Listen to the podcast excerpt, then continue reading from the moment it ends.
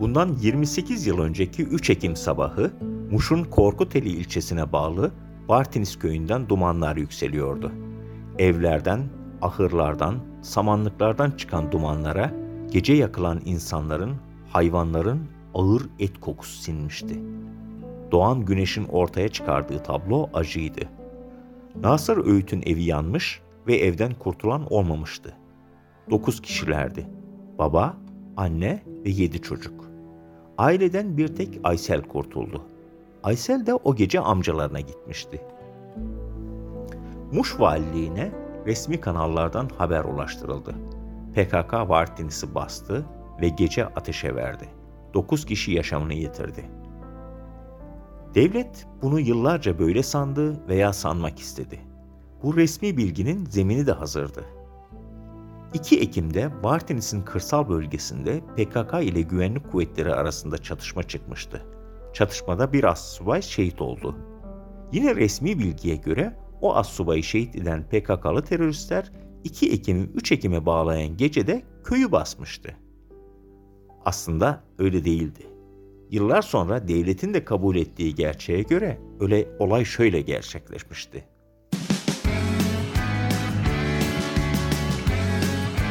Oku, dinle, izle. Kısa Dalga. 2 Ekim'deki çatışmada Ahmet Assubay şehit olduktan sonra güvenlik kuvvetleri bölgeden ayrılırken dönemin Hasköy İlçe Jandarma Komutanı Yüzbaşı Bülent Karaoğlu köy meydanında havaya iki el ateş açtı ve şöyle seslendi. Bu gece gelip köyünüzü yakacağız. Gün boyunca bölgedeki güvenlik birimlerinde operasyon hazırlığı yapıldı. Bitlis'ten, Muş'tan, farklı birimlerden kuvvet toplandı. Jandarmadan, özel kuvvetlerden. Güvenlik kuvvetlerinin bölgeye tekrar gitmesi için bir de gerekçe gerekiyordu. Bu gerekçe de istihbarattan gelmişti. İstihbarata göre köylüler devletin assubayını şehit eden teröristleri evlerinde barındırıyor, terör örgütüne yardım ve yataklık ediyordu. 1. 1990'lar klasiği İşte Öğüt ailesinin 9 ferdi devlete göre operasyon, bölge halkına göre baskında yandı. Güvenlik kuvvetleri senaryosunda ısrar ediyordu. Köyü teröristler bastı. Bazı köylüler de teröristlere bu baskında yardım etti. 9 insan yaşamını yitirmiş, haliyle de bir sorumluluğu olması gerekiyordu. Bazı köylüler hakkında yardım ve yataklıktan davalar açıldı. Davanın hayali firari sanıkları ise PKK'lı teröristlerdi. Dosya dönemin Diyarbakır Devlet Güvenlik Mahkemesi'ne gönderildi. Köylüler yargılandı. Operasyona katılan askerler tanık olarak dinlendi. Askerlerden bazıları çatışma yaşandı dedi, bazıları ise çatışma olmadığını anlattı. Sanık köylüler de durumu bildiklerince anlattılar. Devlet Güvenlik Mahkemesi heyeti dosyayı inceledi. Gerçekten ne bir mermi, ne güvenlik kuvvetlerinden bir yaralı, ne de mermiyle ölmüş bir köylü vardı. Haliyle köylüler beraat etti. Dava dosyası yıllarca kalacağı rafına konuldu ve klasörlerin sırtına da şöyle yazıldı. Faili meçhul. Ülkede 2001-2002 yılında esmeye başlayan ve AKP iktidara geldikten sonra da bir şekilde devam eden Avrupa Birliği rüzgarı Bartins'e de uğramıştı. Gerçi köyün adı değiştirilmiş ve Altınova olmuştu ama olsundu. Yine de devletin faili meçhulleri aydınlatma söylemi sürüyordu. Olay olduğunda 17 yaşında olan ve o gece amcasında kaldığı için kurtulan Aysel Öğüt de büyümüştü. Hem de psikoloji tedavi gördüğü Hacettepe Üniversitesi Hastanesi'ne gelip giderken de Ankara'da demokratikleşme havasını koklamıştı belki de. Aysel Öğüt 2003 yılında o dönemde hukuk fakültesinden yeni mezun olup avukat çıkan, aynı zamanda akrabaları olan şimdinin Bitlis Barosu Başkanı Fuat Özgül'e başvurdu. Suç duyuruları yapıldı. Soruşturma dosyaları savcılıklar arasında geldi gitti. Soruşturmaların ve davanın başından bu yana ilgilenen avukat Fuat Özgül, aileden geriye kalan kuzeni Aysel'in uzun yıllardır korku nedeniyle etkin bir şekilde hakkını arayamadığını söyledikten sonra 28 yılı şöyle anlatıyor. Bu olay 1993 yılında oldu. 3 Ekim 1993. Ondan sonra tabii bu e, 90'lı yılların şartları herkesçe malum. Bu aile korktu doğrusu. Yani buradaki avukat bulunmama durumundan ziyade ailenin tedirginliği vardı. Biraz da o şekilde. E, şimdi Abdullah'la aynı zamanda akrabayız. Abdullah benim halamın oğlu. E, akrabalık ilişkilerine kaynaklı olarak birbirimizi tanıyoruz. 2003 yılında e, o aileden kurtulan tek kişi e, Aysel Öğüt. İşte Aysel Öğüt'ün e, müracaatı üzerine bizimle görüştü. Ondan sonra vekaletname çıkarttı. Şikayetçi oldu. Biz de 2003 yılından itibaren bu e, soruşturma dosyasını takip ettik. E, yaklaşık 10 yıl sonra 2013 yılında Muşal Ceza Mahkemesi'nde dava açıldı. Daha sonra güvenlik gerekçesiyle bu dosyayı Kırıkkale'ye gönderdiler. Kırıkkale Ağır Ceza Mahkemesi'ne. 2016 yılında karar verildi. Ee, mahkeme sanıkların beraatine karar verdi. Dört tane sanık vardı o dosyada. Daha sonra biz kararı temiz ettik. Gerçi yerel Cumhuriyet Savcısı da temiz etmişti kararı. Daha sonra yargıta bu e, Bülent Kararoğlu yani bir sanık yönüyle kararı bozdu. Bunun aslı fail olduğundan kaynaklı olarak e, dosyayı bozdu. İlk derece mahkemesine geri gönderdi. İlk derece mahkemesi e, yaptığı ilk e, duruşmada e, sanıkla ilgili tutuklama amaçlı yakalama emri çıkarttı. Şu anda sanırım firarda. E, durum bu. İlk soruşturma başlatıldığı zaman doğrusu e, bu dosyanın mahiyeti itibariyle çünkü yargılanan kişiler normal sıradan insanlar değildi. Mesela alay komutanı ondan sonra emniyet müdürü yine jandarma komutanı yani bunlar olduğu için e, haliyle e, bu soruşturmayı yürüten savcılıklar olsun ve bu işle ilgili karar veren hakimler olsun herkes dosyayı e, bir diğerine paslıyordu. Yani e, ben değil de bir başkası karar versin şeklinde bir e, durumla karşılaştık. Mesela ilk dosyayı Elazığ askeri mahkeme, Kolordu askeri mahkemesine gönderdiler. Ondan sonra oraya gönderdikten sonra adamlar ya bizimle alakası yok. Bu normal adli bir suçtur. Askeri suç değil. Tekrardan dosyayı şeye gönderdiler. E, Muş'a gönderdiler. Ondan sonra Muş bu memur suçudur deyip valilikten e, izin talebinde bulundular. Ondan sonra bu izin talebi üzerine e, verilen kararlar idare mahkemesine gidildi. Yani bu şekilde bir e, çıkmaza girildi. Kamuoyunun 28 yıldır Vartins davası adıyla takip ettiği yargılama süreci kadar dava öncesi de önemliydi. O nedenle gelin bu süreci bir de davayla halen aktif bir şekilde ilgilenmekte olan Muş Barosu Başkanı Avukat Kadir Karaçelik'ten de dinleyelim. Avukat Karaçelik, 3 Ekim'de Vartins'te olup bitenleri de ekleyip süreci şöyle anlatıyor. 1993 2 Ekim'inde Vartins beldesinde gündüz yaşanan bir çatışma sonrası e, bir güvenlik görevlisi yaşamını yitiriyor. Bitirdikten sonra o dönemin İçe Jandarma Komutanı köyün içerisinden geçerken ben bu köyü bu gece yakacağım deyip belindeki köyün ortasında durup belindeki silahı çıkarıp bir içeride havaya ateş edip e, ben bu gece bu köyü yakacağım, şehidimin intikamını alacağım şeklinde beyanlarda bulunup e, devam ediyor. Sonrasında gece 2 Ekim'i 3 Ekim'e bağlayan gece 2-3 sularında büyük bir operasyon yapılıyor. 4-5 tane birliğin katılmış olduğu bir operasyon. Bunlar sanık anlatımlarıyla, e, bilgilerle falan hepsi ortaya çıktı. Bunun üzerine Öğüt ailesi ve bir kısım evler ateşe veriliyor. Öğüt ailesinin içindeki fertler yanmak suretiyle yaşamlarını yitiriyorlar. Ee, ne oluyor? Soruşturma, doğru dürüst bir soruşturma yapılmıyor. Ee, bir kısım köylüler hakkında ya bu dava, bu eylem onlara yüklenmeye çalışılıyor. Onlarla örgüt üyelerinin ortaklaşa yaptığı bir şeymiş gibi. Ve sonra dosya Diyarbakır Cumhuriyet Başsavcısı, DGM Cumhuriyet Başsavcılığına gönderiliyor. Gönderildikten sonra bir kısım köyler hakkında örgüte yardım tarafından dava açılıyor. Örgüt üyeleri açısından firari oldukları için, bulunamadıkları için daimi arama kararları e, dosyası olarak yerini raflarda yer almaya başlıyor.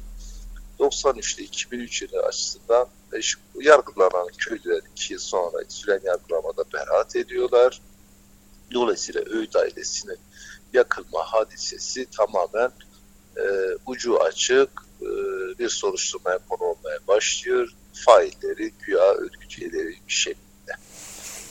2093'ten 2003'e kadar hiçbir işlem yapılmıyor. 2003'te mağdur Aysel tekrar bir dilekçeyle müracaat ediyor. Ben bunların soruşturmasını istiyorum. Köylülerin tanıklıkları var, insanların tanıklıkları var. Benim ailemin bütün fertleri yanarak can verdiler. Hepimizin gözleri önünde meydana geldi. Bunu o dönem operasyonu yapan askerler tarafından gerçekleştirdi dedi. 2003 ile 2013 arasında 10 yıl boyunca askeri savcılıkla sivil savcılık arasında görev. O diyor sen görevlisin, o diyor hayır görev sırasında işte sen görevlisin. Bir dizi hukuki garabet, ki skandal diyebileceğimiz olaylar yaşanmaya başlıyor. İnsanların öldürülmesi görev suçu olarak nitelendirilmeye çalışılıyor. Her seferinde Elazığ askeri savcılar gönderiliyor. Askeri savcılıkta başka e, türlü şeyler söylüyor. Hayır siz görevlisiniz. İşte soruşturma izni isteyin. Soruşturma izni isteniyor. Valilik soruşturma izni veriyor. Bu sefer şahıslar itiraz ediyorlar. Van e, Bölge İdare Mahkemesi bu soruşturma izni ortadan kaldırıyor. Kaldırırken çok skandal bir karara imza atıyor. Diyor ki bu e, zaman aşımına uğrayan bir dosyadır. 14 yıl falan böyle garip kendi görev tanımının da dışına çıkarak böyle bir tespitte bulunuyor. E, diyor ben soruşturma iznini ortadan kaldırıyorum diyor. Buna yönelik kanun yararına bozmaya gidiliyor vesaire bir şey oluşmuyor. E, yeniden e, dilekçeler veriliyor takipsizlik kararı veriyor. Bunun üzerine takipsizlik kararı veriyor. Bu takipsizliğe karşı Aysel ve avukatları itiraz ediyor. E, Bitlis Hafıza Mahkemesi bunu kaldırıyor. Hayır bu bir görev suçu değil. Bu bildiğim basbaya önemli bir ağır cezalı bir dosyadır. Şeklinde soruşturma yine de devam ediyor. 2013'te nihayetinde bir iddianameye dönüşüyor.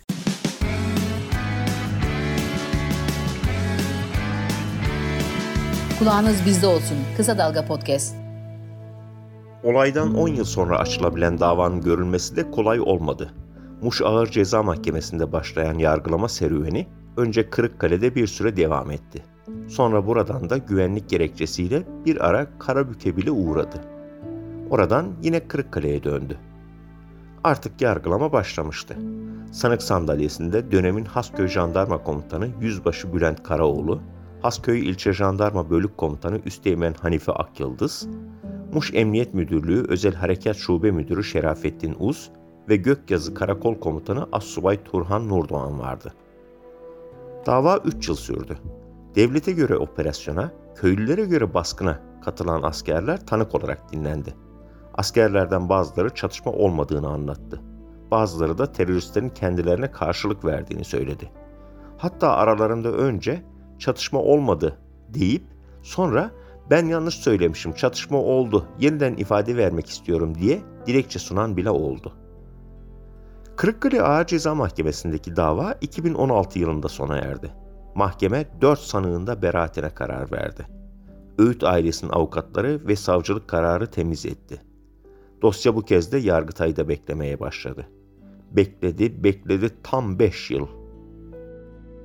Yargıtay 1. Ceza Dairesi bu yılın başlarında dosyayı inceledi ve Kırıkkale Ağır Ceza Mahkemesi'nin kararını sadece Yüzbaşı Bülent Karaoğlu yönünden bozdu. Yargıtay diğer sanıkların beraat kararlarını onadı. Ama onarken de aslında kararında çok şey anlattı. Örneğin operasyon sırasında köylülerin samanlıklarının, ot yığınlarının, ahırların yan, yakıldığını anlattı. Birçok evin ve Nasır Öğüt'ün evinin ateşe verildiğini anlattı örneğin. Ve dahası dedi ki Yargıtay, yangını söndürmek için müdahale etmek isteyen belde halkına askerler tarafından izin verilmediği anlaşılmıştır. Yargıtay 1. Ceza Dairesi'nin kararı 1990'lardaki köy yakma eylemlerinden en çok tartışılan Vartinis olayının sorumluluğunun devlet görevlilerinde olduğunu kabul ediyordu. Ve daire devletin görevlisi olan Yüzbaşı Bülent Karaoğlu'nun sorumluluğunu da şöyle aktarıyordu.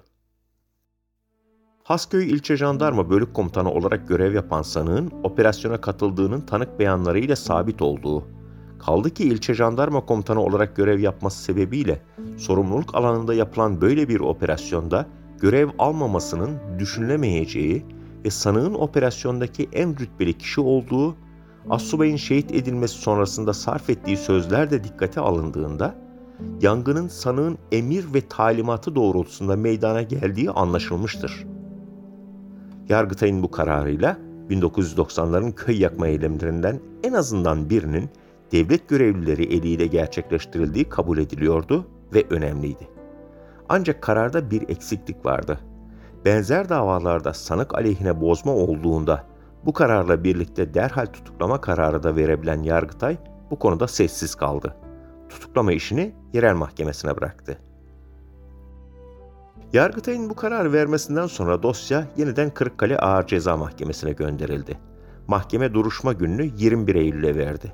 Yani Yüzbaşı Karaoğlu kendisi hakkında mahkumiyet kararı verebilme olasılığının güçlü bir olasılık olduğunu öğreneli 9 aya yakın bir zaman olmuştu. Mahkemeye gelseydi tutuklanması gerekiyordu ve haliyle gelmedi. Avukatı aracılığıyla mazeret bildirildi. Göğsümün üstünde bir ağrı var o nedenle gelemiyorum. Sanığı savunmak avukatına düştü. Duruşma sonrasında ajanslara düşen habere göre avukat Emine Deli Hasanoğlu müvekkilini savunurken sadece şunları söyleyebildi.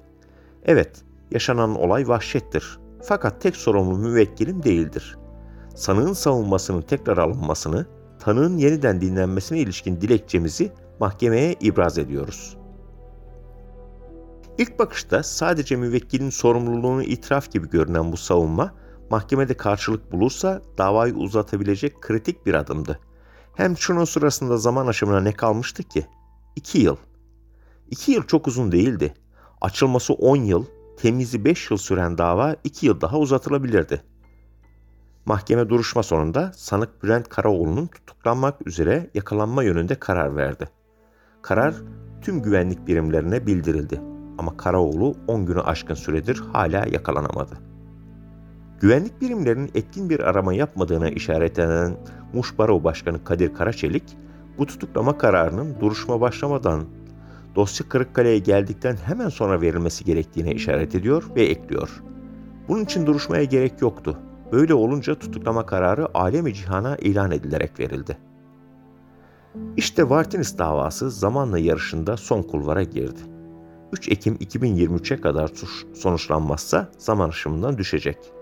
Tehlikeye dikkat çeken davanın avukatlarından Fuat Özgül de duruma şöyle işaret ediyor.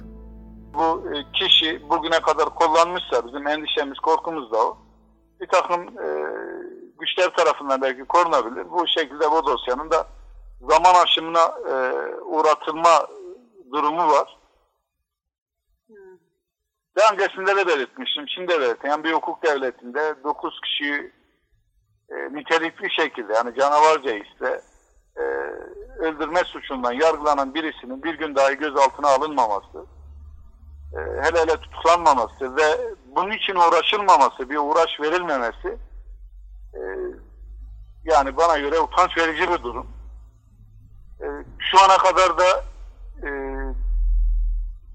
bizim e, taraf dışında bu dosyayla böyle doğrudan e, bir ilginin olmadığını da gördüm. Yani e, bu kişinin e, yakalanması için e, veyahut da eğer varsa bir cezasını çektirilmesi için bir e, uğraş olduğuna da şahit olmadım. Doğrusu bu da bir hukukçu olarak bizi üzüyor. Bizim buradaki amacımız e, kesinlikle herhangi bir intikam alma ve da şey alma değil. Eğer burada bir insan bir suçu işlemişse bu suçun cezasını çekmek çekmelidir. Çektirilmelidir. E, devletimiz de bunun için uğraş vermelidir. Ben şuna inanıyorum. Devlet bugün bunu istediği zaman 24 saat içerisinde bu adamı getirir mahkemesine teslim eder. Varsa cezasını alır yoksa beraat kararını alır. Son sözü 7 kardeşini, anne babasını kaybeden ve 28 yıl önceki an, olayı anlatırken hala sesi düğümlenen Aysel Öğüt'e bırakalım. Sanığın tutuklanmamasını nasıl değerlendiriyor, bugün ne düşünüyor, bu soruların cevaplarını kendisinden dinleyelim. Onun bir an önce tutuklanmasını istiyorum. Ee, Yargıtay ve Büyük Mahkeme karar verildi ama e, daha tutuklanmadı. Ee, daha dışarıdadır. Ee, onun için e, şeyim var benim. Biraz üzüntüm var. Benim düşüncem büyüklerimden e, yardım istiyorum. E, e, Sayın e, Tayyip Erdoğan'dan Aa, büyük, büyüklerimizden yardım istiyorum. Onun tutuklanmasını istiyorum. Benim düşüncem şimdi odur. Onu düşünüyorum. Başka ben ne düşüneyim? Yani benim e, şimdilik ben e, yine ilaç kullanıyorum. Depresyondayım, hastayım. Odur benim düşüncem. Ben Ankara'dan e, Hacettepe'de tedavi göründüm. Ben 10 yıl e, depresyon ilacı kullandım. 10 e, yıl hep oraya gelip gittim. Ben ben üç defa yüz felci geçirdim. E, göz felci geçirdim. Yani e, tabii ki benim çok zor durumlarım oldu. Yani olaydan sonra bunlar oldu. Şimdi e, eğer o tutuklansa biraz belki e, su serper yani rahatlar. Benim mesela 9 9 hatta 10 insanım gitti. Benim canlarımdı, babam, ailem, kardeşlerim. Bu dünyada tek kaldım. Kısa Dalga podcastleri Demet Bilge Erkasab'ın editörlüğünde Mehmet Özgür Candan'ın post prodüksiyonu ve Esra Baydemir'in hazırladığı görseller ile yayınlanıyor. Kısa Dalga'ya destek vermek için Patreon sayfamızı ziyaret edebilirsiniz.